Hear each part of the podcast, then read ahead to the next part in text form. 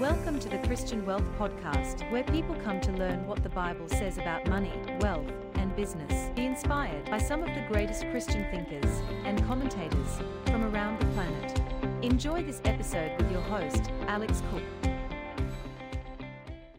Over this next hour, you might want to lean in a little closer to the radio as we put our eyes on the very first budget of the Albanese Labor government. The Treasurer Jim Chalmers handed down the budget in the Parliament last night, describing it as a responsible budget that is right for the times. It comes as households are already feeling the pinch, with inflation soaring, unsettled financial markets, and international turmoil with a war in Ukraine, and challenging economic times for our biggest trading partners, the United States and China. Pressure has been on the government to protect Australians from the global headwinds. So, did the Treasurer succeed? And is there a dimension that Christians can use to evaluate financial management? Well, three special guests on the special 2020 budget panel today.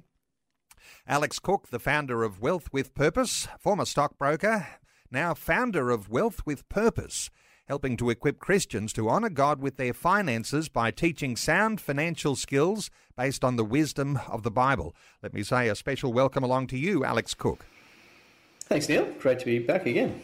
In the studio with me, Emeritus Professor Rod St. Hill, Christian economist with a background in banking and higher education. These days, he serves as a pastor at Ignite Life Church on the Gold Coast. Rod devotes his time to church, as well as business as mission and kingdom initiatives. Rod, a special welcome along to you. Thanks, Neil, and it's good to be with you and Gavin Martin, who's founder of Cornerstone Wealth based in Melbourne, where he's senior financial advisor. His business model is founded on the idea that a person's true worth is not measured by financial net worth, rather, that the individual is of inestimable value. Gavin Martin, a special welcome along to you. Thank you. Great to be with you and Alex and Rod. Okay, well, uh, three of you on the panel, and uh, what a privilege this is. It's always great getting your insights. And we might wonder is there a Christian dimension when it comes to issues around financial management, issues of governments managing economies? I'm going to ask each of you for your overall impressions of last night's budget. Let me start with Dr. Rod St. Hill, who's in the studio with me. Rod, what are your thoughts? Well, Neil, it probably won't surprise anybody, but my biggest concern is with the size of government. And uh, with this budget, the size of government is definitely growing. As the government grows bigger, there's more rules, more regulations, and more bureaucracy, and that actually compromises freedom. And I think that undermines one of the basic tenets of Christianity, which is that every single person really matters. And as our freedom is constrained, there's less latitude, if you like, for individuals to express their individuality, their creativity as well. So I am concerned about the size of government. However, lots of the initiatives are going to help those who are vulnerable, but I fear only in the short term. We'll unpack some more on the size of government, no doubt, as we go through our budget commentary. Gavin Martin, oftentimes we call on you to look at some of the minutiae and how that affects us individually, those issues in the budget. But what was your overall impression? Um, overall, I think it's been a successful budget for the uh, for the time, and potentially part of the motivation is Liz Truss proofing uh, the budget. Uh, we've seen a, a, a significant uh, uh, world power lose their uh, prime minister in such a short amount of time because of some rash decisions that the market then responded to. And I think the maybe conservative nature of this budget, meeting the the election commitments, uh, but not making any major decisions, significant decisions, is probably what what's made the, I guess, the budget succeed for this particular time. But there's so many questions that are that are still to be answered, and I guess it's only 195 days until the next budget, uh, so we'll be revisiting it, revisiting it all again pretty soon. Alex Cook, what were your overall impressions? Yeah, look, I mean, I have similar feelings to both. Uh, Rod and uh, you know what was just was said. But like I would just to add to that, I was probably relieved um, that I thought there was a reasonable restraint on spending. I think Rod's comments are very true, and particularly true over the longer term. You know, we've got this growing government, and we saw that even with, under the Morrison government too. It's just growing and growing and growing. Um, but I think there was, uh, you know, as Gavin said, there's a bit of conservatism here. Uh, there's a restraint on it to try and keep inflation under control. So they've probably taken a bit of pressure off the RBA. I mean, the RBA is most likely going to keep raising rates, but I think they didn't add any fuel to the fire, so to speak. Um, some people will probably complain that, that you know there's a lack of handouts given the cost of living pressures and so forth but I was relieved that they restrained themselves and didn't actually go down that path. Although I suspect they may save that for an election year in, a couple of years' time. Um, they also got lucky. I mean, the deficit was nowhere near as bad as what was predicted. Like it was predicted in March this year to be 78 billion. But because of you know very strong commodity prices, it's only 36 billion. So it's not as bad as was expected. In saying that, though, we're still running deficits. We've been running them now since what 2008, and they're from what I can understand from reading through the budget projections, they're actually going to get worse than was expected in coming years. So Labor's going to have to potentially raise taxes in the future to try and cover off some of their future planned spending. So I don't. I think this year we probably got off lightly, and we'll see more challenges uh, in the next year or two. So it's going to be interesting to see what happens. Um, but the only other comment I thought that was interesting that they've included for the first time was a thing called a well-being statement, which I think is interesting. You know, when we're looking at it from a Christian perspective and saying, well, you know, what how, how should Christians look at these things? It's interesting that then the government has now introduced a whole other way of looking at the budget. And so there's basically a comparison from Australia to other OECD countries across, uh, I think, 37 different indicators. Uh, as you can imagine, Australia is a very blessed nation. So, in terms of most indicators, like things like household income, life expectancy, all that sort of stuff, Australia scores very well. Uh, interestingly, though, the one where we score very poorly, uh, and the one I've been banging on uh, ad nauseum for years, is the household debt, where we're one of the worst countries in the world. But interesting that the government has decided that well-being uh, goes beyond purely, you know, financial things. So it's just interesting uh, thing to reflect on, I think. We'll also uh, pick up on some of those things, no doubt, some more as we continue our conversation. Interesting, as Alex says there, uh, it's just a preparation type of a budget for something bigger perhaps next year. Some describing it, Rod St Hill, as like a mini budget or a, an economic statement, basically telling us what things are like, where things are at now for Australia's economy, with more heavy lifting expected for the May budget 2023. Any thoughts around the fact that it was a conservative type of a budget and more to come? Uh, I wouldn't call it conservative. We haven't had a conservative budget in Australia since 2014. and that was killed by the Senate and the media. So it's been all downhill from there, as far as I'm concerned, in terms of the financial side of the Commonwealth. And what it has meant is that government keeps growing. I think we should mm. be worried about that as Christians because it ultimately constrains individual freedom. And one of the things that Christians have fought for for thousands of years is freedom for individuals. And from my perspective, of course, with a business background, I see it as stifling the creativity that we actually need to maintain the wealth of our nation. And uh, money's not everything. Don't get me wrong, it isn't. But this is the federal budget, and we are talking about how the federal government is managing the money side of the economy. I don't think any government has done a good job with that since 2014 big government, tentacles everywhere uh, into every household, every business, and the risk there that uh, the coercive nature of government then begins to uh, grow and take over. Uh, thought or two here. I'll go to Gavin Martin on uh, on the thoughts of big government. Uh, of those sorts of challenges because if you've got uh, budget repair in mind, big government has to be one of those things that can be cut. But as Rod St Hill says, this hasn't been attempted since 2014. So, what are your thoughts, Gavin? Yeah, definitely. The the major concern is that there's no sight of a, uh, a surplus budget uh, in the in the projections forward. So that's a, a, massive concern, and I think that's where the heavy lift, lifting needs to start. If it's not now, it's got to start uh, sometime soon, and that's um, where we might see some of those tax cuts uh, uh, be retracted. So they committed to the, to the tax cuts, uh, I think from the 2024 or uh, July 2024 uh, period. So I reckon they'll need to make some of those really more difficult decisions to see, you know, address this ongoing deficit that's not really sustainable long term. Yeah. Alex Cook, when we talk big government, sometimes we talk dependence on the state. Uh, those sorts of dimensions where we bring a Christian commentary to these sorts of issues. Any thoughts for uh, what Rod and Gavin have shared around big government and uh, perhaps Christian perspectives here? Yeah, well, look, I mean, they're, they're, spot on. I think the Christian perspective I have on it is that I think what we're leading to is a form of enslavement. I mean, Rod makes the point very validly that as government grows, freedoms get stifled, and that's across a whole range of areas. Um, you know, because you get more regulation too. It's not just, but I, I'm concerned that as the interest rates surge, which is what they're doing at the moment, and we have we don't really know where that's going to end. Like we don't know how long inflation is going to remain high.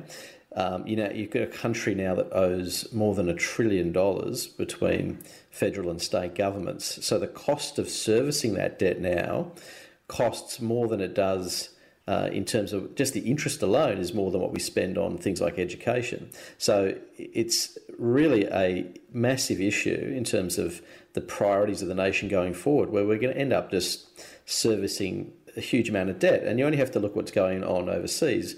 If you take Japan, for example, which is the most indebted of all the Western nations, something like a third of their budget revenue is just interest repayments.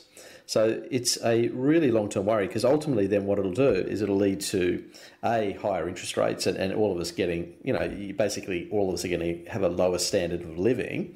Um, but it also means that um, ultimately, you potentially, if you keep growing and growing it, there'll come a point of default.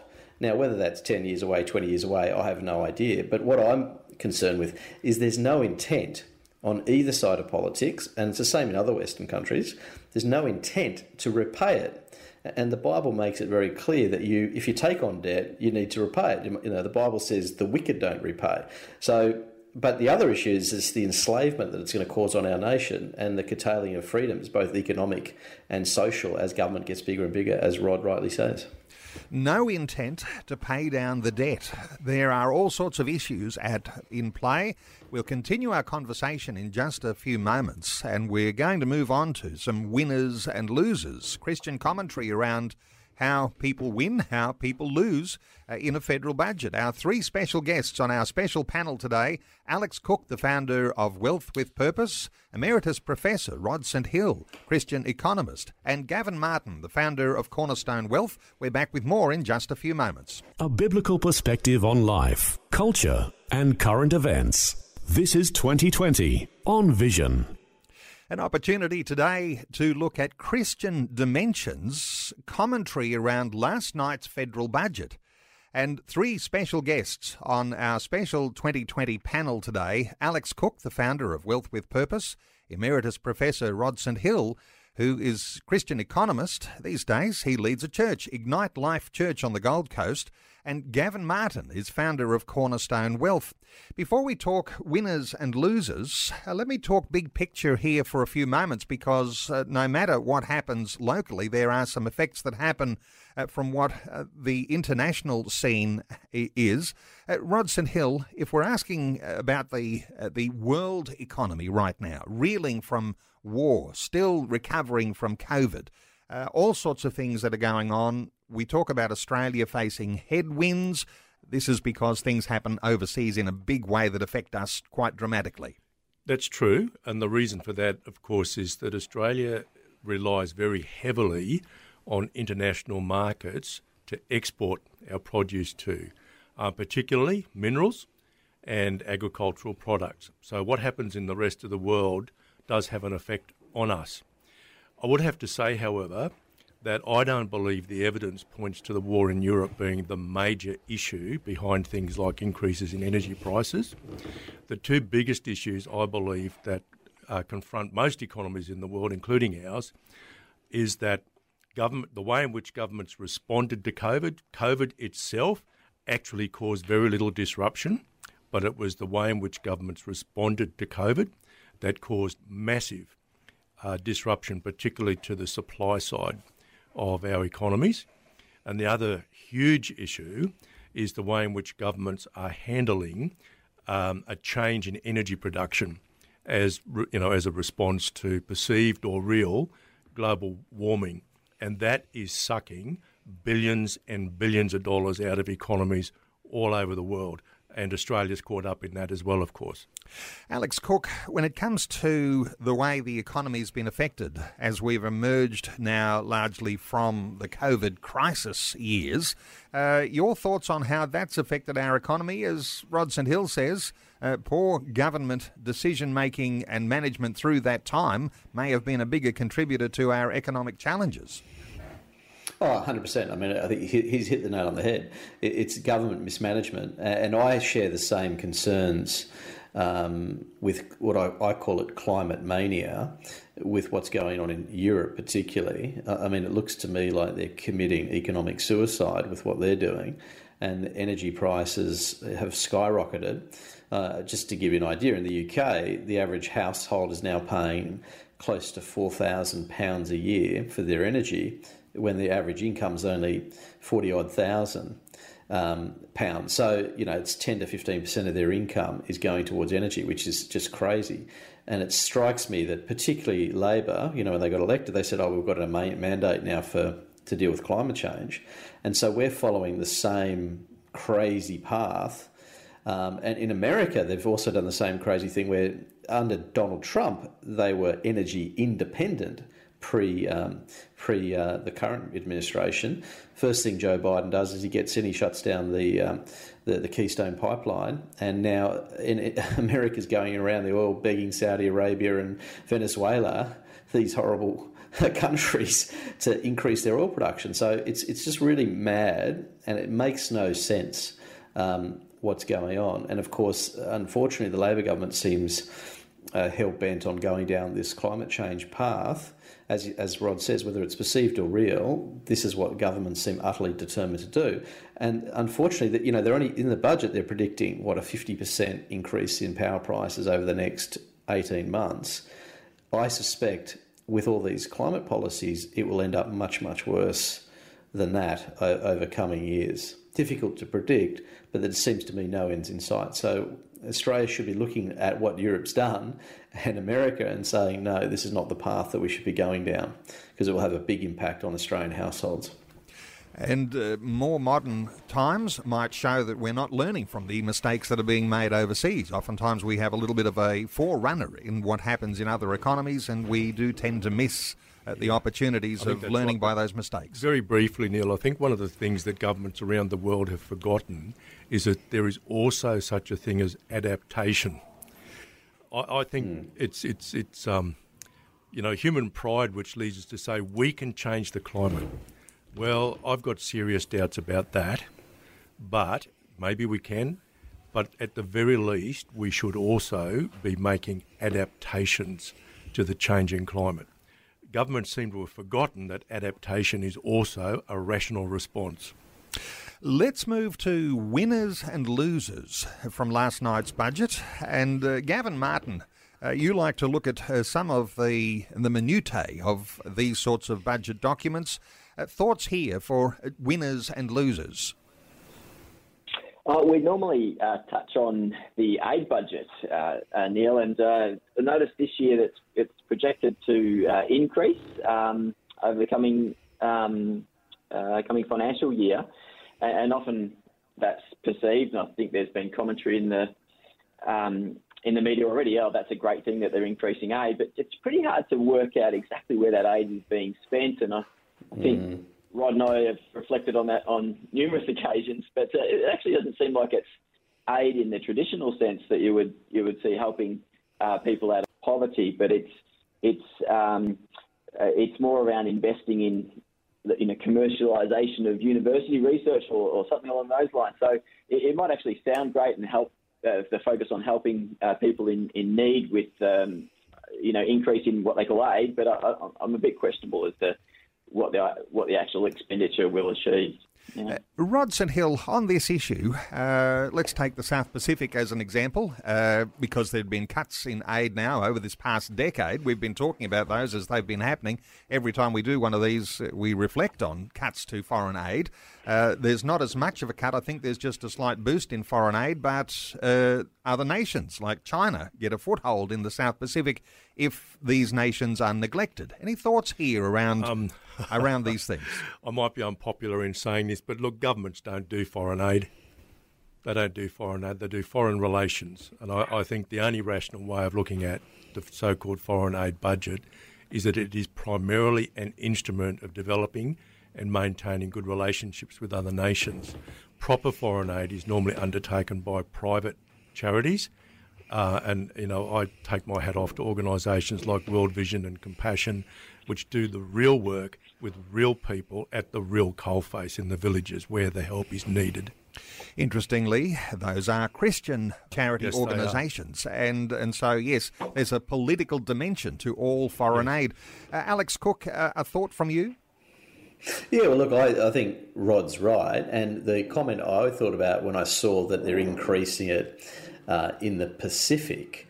It's, it looked to me more like a national security issue as opposed to help, helping them in any meaningful way. So I think uh, exactly as Rod said, it's not about, and Gavin said the same thing. It's not so much about aid; it's more about keeping up good foreign relations because the fact that it's going to the Pacific and with all the you know saber rattling that's been going on with China over the last uh, couple of months, it strikes me as more of a, a decision to, uh, from a national security perspective rather than from a um, uh, you know, concern for the poor in those nations.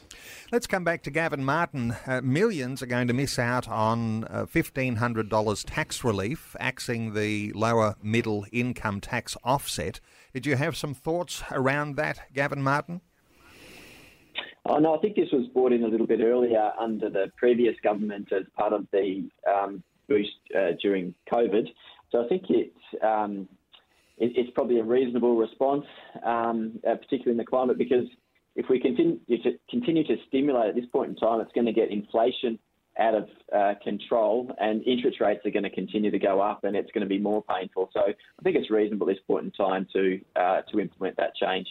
Yeah. Uh, power price rises. Uh, let me come to you, Rod St Hill. Uh, power price rises, 20% in the next financial year, then 30% the year after that. People are saying 50% rise. Uh, even some who are getting a little bit more down to the detail say it's 56%. So it's closer to 60%. That's huge rises in power prices. Oh, look, I've heard one prediction that, that it will go up 100%. But even if the 56% or so that is being talked about, it will mean that within a period of less than two years, our energy bills would have gone up by over 100% because we've just copped a 35% increase, don't forget and it's, it's going to make it very, very difficult for low income earners. Look, the, the, there's lots of stuff being bandied about. We're being told that renewable energy doesn't cost us anything. Now, that is actually true. What costs is building the transmission networks to such an extent that we can cope with, you know, parts of the country where the sun isn't shining or where the wind isn't blowing. So it's transmission infrastructure and its storage infrastructure, which is really expensive. So, although it may not cost anything in a marginal sense to harness the sun's energy or the wind's energy, actually getting it into homes reliably is horrendously expensive. I think it's going to be so expensive that it will drive the nation to poverty. I actually don't think it is ever going to happen because nobody will vote in a government that will continue this madness. Gentlemen, just as we're talking through Christian dimensions on these sorts of things from the budget last night, I wonder if we can draw attention to some of the things that are very concerning, like the blowout in expenditure when it comes to uh, uh, those sorts of initiatives like the NDIS, and there might be a whole lot of other dimensions in there. Uh, Gavin Martin, let me come to you first. Uh, concerns about the government getting spending under control because things do blow out the way they do. Yeah, I think one of the major concerns is that there's no plan currently to get the budget back to surplus. The key five areas are the interest that we're paying on our debt, aged care, health, defence, and the NDIS. And interest expense and NDIS, the two majors that are really blowing out at the moment. I really think there needs to be focus on it. I know Bill Shorten's focus is to um, stop the rorts within the NDIS, but there needs to be um, some sort of um, uh, you know control mechanisms put on that program. I believe uh, from anecdotal evidence um, that um, it, it's just going to um, mean that the budget is never going to get under control if these items, and I think there's that can be extended to Medicare and um, uh, and some rorts that have been uh, revealed uh, in that area recently. We really need to get these um, areas under control. Uh, so that we've got any hope of getting back to surplus in the future. A very important dimension to raise if we're bringing Christian commentary to a budget like last night. Uh, when you use the words uh, rort or even the potential for corruption, and let's not make any allegations on this program, but uh, we did see of recent times, uh, Rod St Hill uh, some allegations of rorting and corruption within the Medicare system, and one might be concerned about some of these bigger uh, programs like the NDIS. Any thoughts here? Christian commentary on, on how these things can get out of control and how you might reel it in? Look, it's pretty difficult when people don't have um, an, an absolute moral system. Um, everything's relative, and many people think, well, if it's the government's money, it doesn't really matter. And uh, what they don't understand is actually is our money. It's not the government's money. The government can't just manufacture money, because if it does, all that will happen down the track is that they'll either have to tax us more, they'll have to cut their spending, or there will be inflation. It looks to me as if we're we're choosing the inflation route. Uh, in a lot of cases, co-payments I think work very well to uh, minimise opportunities for making false claims. So, for example, if we did have a Medicare co-payment, a small co-payment, that would make it much more difficult in terms of accounting software for anybody to uh, basically tell lies about the patients they've seen or the, or the treatments that they gave, because there's got to be a record of somebody actually making the co-payment. So that that's one of the reasons why I was so disappointed when uh, Tony Abbott's um, quest to have a seven dollar co-payment through Medicare was, was, was quashed and it was, was ridiculed in the media. Totally irresponsible, in my view. And now here we are, we've got a government saying, well, there's $8 billion worth of rorting in the Medicare system. What do you expect when you don't provide gates? And so the blowout of expenditure in a lot of these dimensions, uh, NDIS, one that's been mentioned. Alex Cook, do you have a further uh, thought or two when it comes to the possibility of rorting and corruption and how governments might bring these sorts of things under control? Look, I don't think I've got necessarily any particular value add to that portion of it, um, other than I think the bigger picture question here, uh, and this is the question I think Christians need to answer, is how do we actually help people in need? So it's not just obviously. I mean, we're talking Medicare rorting and things like that, but the bigger question is with government is just providing endless services, and it just grows and grows and grows every year. At what point do we decide enough is enough? And what services, you know, should the government in fact provide? And what can we do to, um, you know, bring that under control? Um, but also it applies to other areas too. So not just Medicare, but if you look at the the, the history of say the age pension, uh, you know, Rod sort of touched on it before. When there's out when there's no morality involved here, people do all sorts of things to try and get the age pension when they shouldn't. But not only that, if you look at the history of it, it was brought in, I think, in 1905 uh, as a payment when you reached your life expectancy. And so at the time it was 65. And so it was a genuine welfare payment for those who had reached life expectancy. But these days, it's now a retirement strategy, and it's therefore seen as a human right that you know, the government must provide for me. So I think there's a, a, range of issues here. One is around the moral side of it and what is it that the government should actually provide for our society. and then who should be actually trying to meet the needs of people in society. And I would argue that social security is the worst thing that's ever happened to the church because historically, and yet we've got all these fabulous Christian charities that do all this great work overseas, but the local church, in my view, should be the hands and feet of Jesus, and it should be the ones that are helping people in need. Obviously, we're not going to provide medical care necessarily. Um, but you know, there's this huge opportunity for us to help people rather than outsourcing it to the government, which is what's happened over the last hundred years with Centrelink.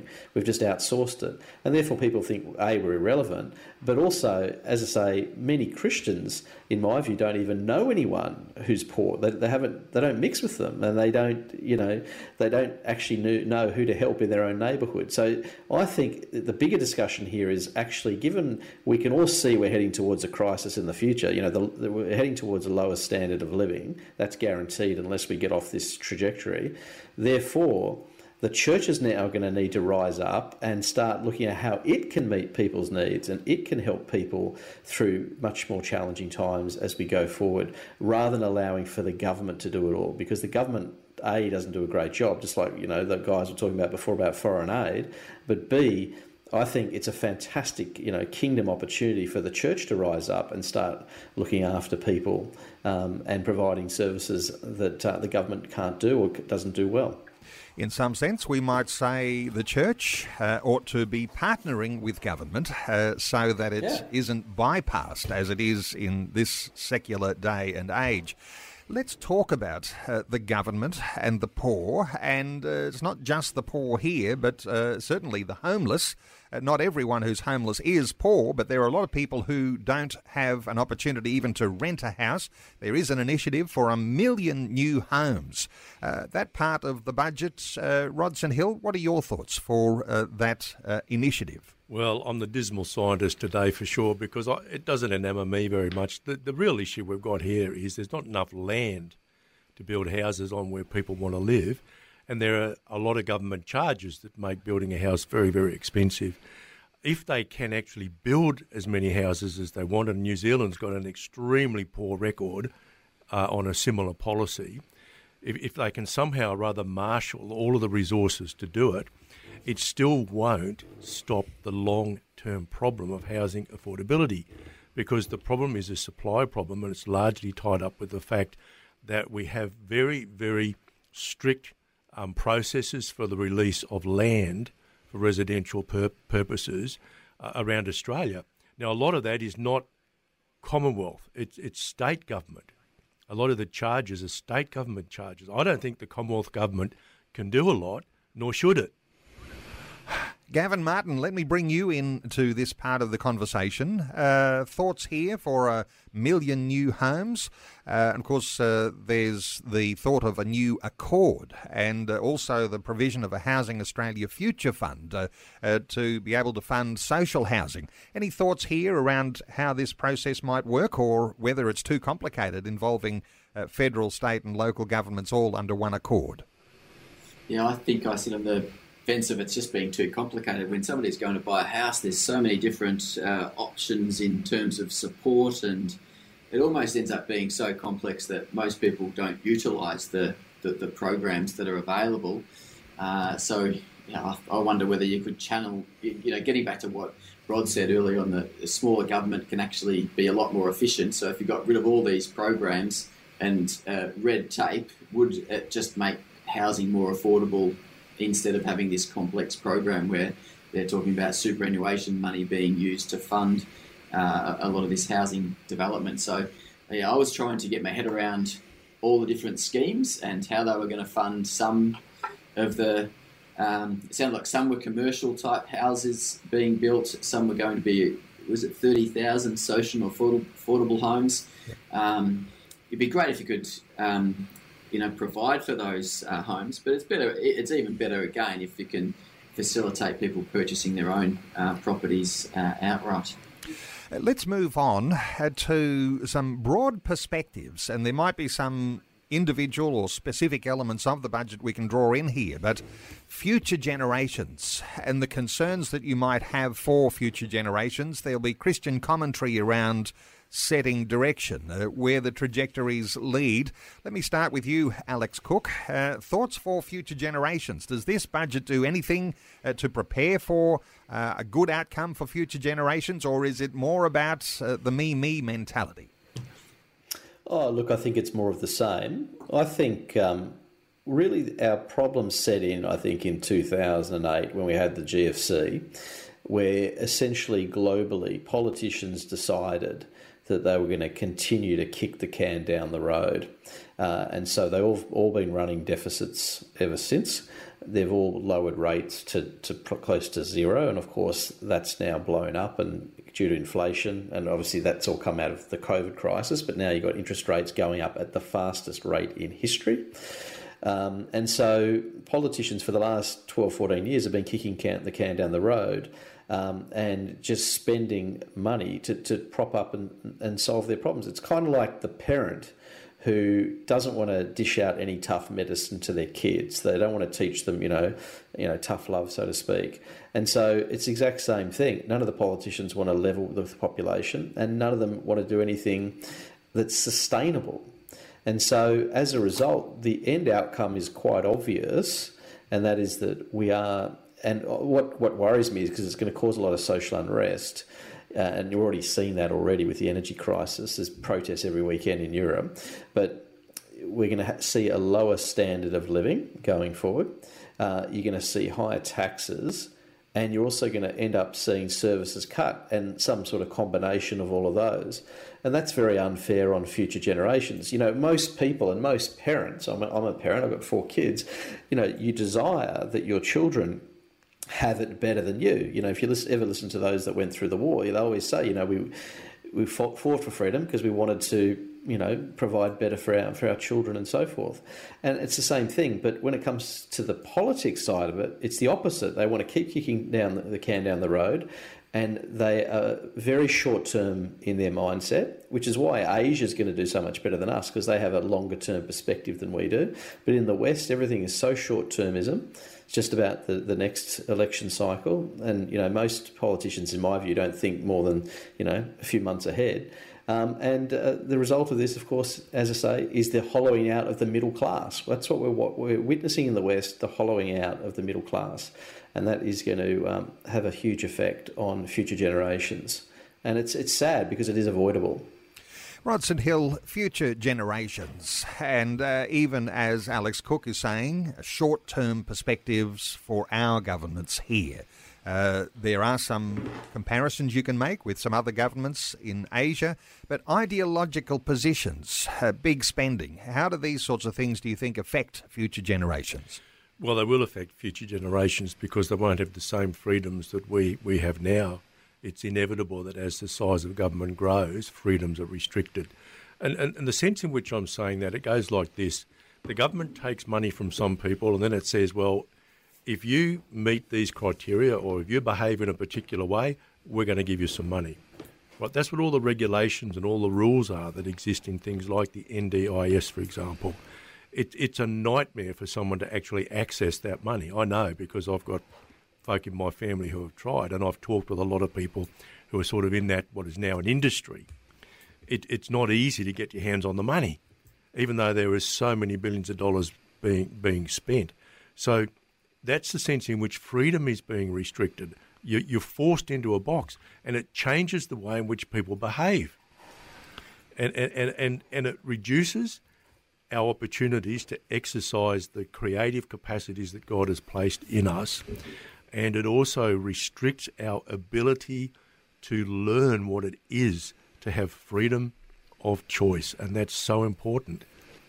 Are we talking about welfare being coercive in some of these issues? Because if we're talking ideological positions affecting future generations, uh, the fact that people become dependent on government, uh, Alex Cook, any thoughts around around how that sort of thing might work uh, in the way that governments control populations? In, in terms of this ongoing dependency, I think Is so. That you mean? Yes. Yeah. Look, I mean, uh, the way this is all heading is it's just this endless dependency.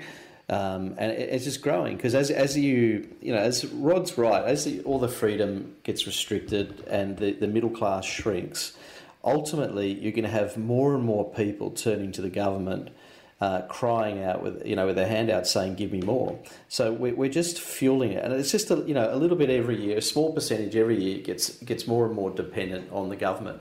And, and then what you end up with is generational uh, poverty. Um, and so you see this in countries like say Argentina to give people an example. Argentina people don't realize was the third richest country in the world 100 years ago but they started in the I think it was about the 40s under the Perons became a, a, major welfare state. They sold a lot of the country's gold off and distributed amongst the population, which is a crazy thing to do. And the endless th- the result of that now is you've got generations of people who have been in poverty. So you've got kids who have never seen their parents or their grandparents work. And so this is the, the long term outcome of this endless dependency. Um, and so we need to say we need to get to a point where we say enough is enough. We can't. The government can't be this endless source of funds because, as Rod said before, it's got to come from somewhere. It comes from us. It comes from the income earners that are paying for it all. And so we need to reduce dependency and look for every strategy. It's not just a case of removing the rorts. That's that's nice, but we also need to actually backtrack and reduce um, the kinds of things that people are dependent on. I think it, when um, around the, the, the, election with Malcolm Turnbull, they said that 50% of the Australian population were getting some form of handout or uh, you know payment from the government, and just think how that influences uh, elections has a, a, massive impact on elections because people are always looking at what is the government going to give me. So we've created this dependency and entitlement culture, and we need to start backtracking. Uh, as quick as we can, and unfortunately, you know, we're talking about the budget. The budget does not do that. No one seems to want to make these tough decisions. Okay, time is now short, and just a few minutes in our conversation remaining, and perhaps uh, just an end thought from each of you on our panel. And we'll start with Gavin Martin, but there is a certain a certain thought that. Uh, you know, uh, what does God say about economies? Uh, there are some insights and principles that we can glean. Uh, we might even have a separation of uh, Caesar's realm to the kingdom of God, and perhaps there's a balance that we need to bring into all of that. But uh, so far as last night's budget, uh, the way the trajectory is headed, uh, Gavin Martin, let me start with you. Any any closing thoughts on on where we're headed into the future, given that we've got a bit of a snapshot of our own economy? yes, the overriding thought is that we're spending uh, more than we're earning, and uh, we're effectively borrowing from the next generation, and, and, and we really need to address that as um, Alex and Rod have really articulated in those last two comments that um, yes, the hard yards are still yet to be um, uh, done or undertaken, and uh, hopefully there's a little bit more of a, a longer term plan in, in, the next budget in in uh, May next year. Uh, Rod St Hill, uh, Caesar's realm, God's realm, uh, connection between the two. Any in thoughts here? Uh, look, I, I, do agree with um, Alex's comment that it's time for the church to rise up and take back what it handed over to governments over a long period of time. We need to get more involved in looking after people right across you know every dimension of life. That's that's the big challenge for the church right now. And Alex Cook, any final thought from you? Yeah, look, I mean, Rod, Rod, sort of touched on my sort of heart of it, and that is that we start reassessing how we look after people in need in our society. Because you know, Jesus said, "You'll always, you'll always have the poor with you," and I think the church has a fantastic mission opportunity here over over the coming years as things get more challenging. We have an opportunity to to go to Australians who are hurting and, give them the good news of Jesus and to, to meet their needs, to lift them up. And there's all sorts of little things we can do. And, you know, we've got Australia's blessed, you know, we've got churches all around the country that can all do their little bit in that community and bless people, whether it's helping them to start businesses. Know, I love anything entrepreneurial, and I think uh, the way forward is entrepreneurialism, and I think we need a spirit of, of entrepreneurialism in the church um, so that we can start helping people, you know, restore dignity through employment uh, and helping people to tap into their God given creativity. So there's massive opportunity here for the church to step in.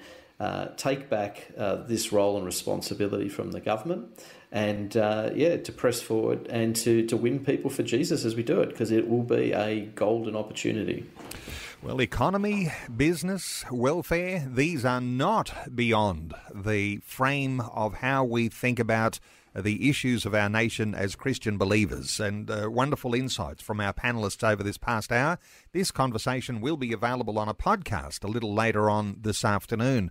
If you want to connect with our guests today, let me give some connecting points. Alex Cook is the founder of Wealth with Purpose, the website wealthwithpurpose.com.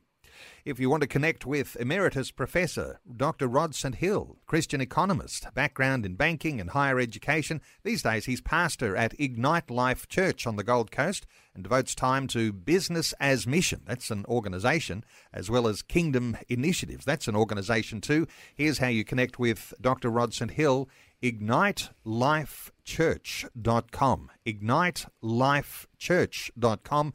And Gavin Martin, the founder of Cornerstone Wealth, based in Melbourne, a senior financial advisor. His business model is founded on the idea that a person's true worth is not measured by financial net worth, but rather that the individual is of inestimable value. His website connection, cornerstonewealth.com.au. Well, to the three of you, Alex, Rod, and Gavin, I want to thank you so much for taking some time to share your thoughts and your heart and your expertise with us today on 2020. Thank you to Alex. My pleasure. Thanks, Neil. And to you, Rod. You're very, very welcome. And to you, Gavin Martin. Thanks, Neil. Great to be with you.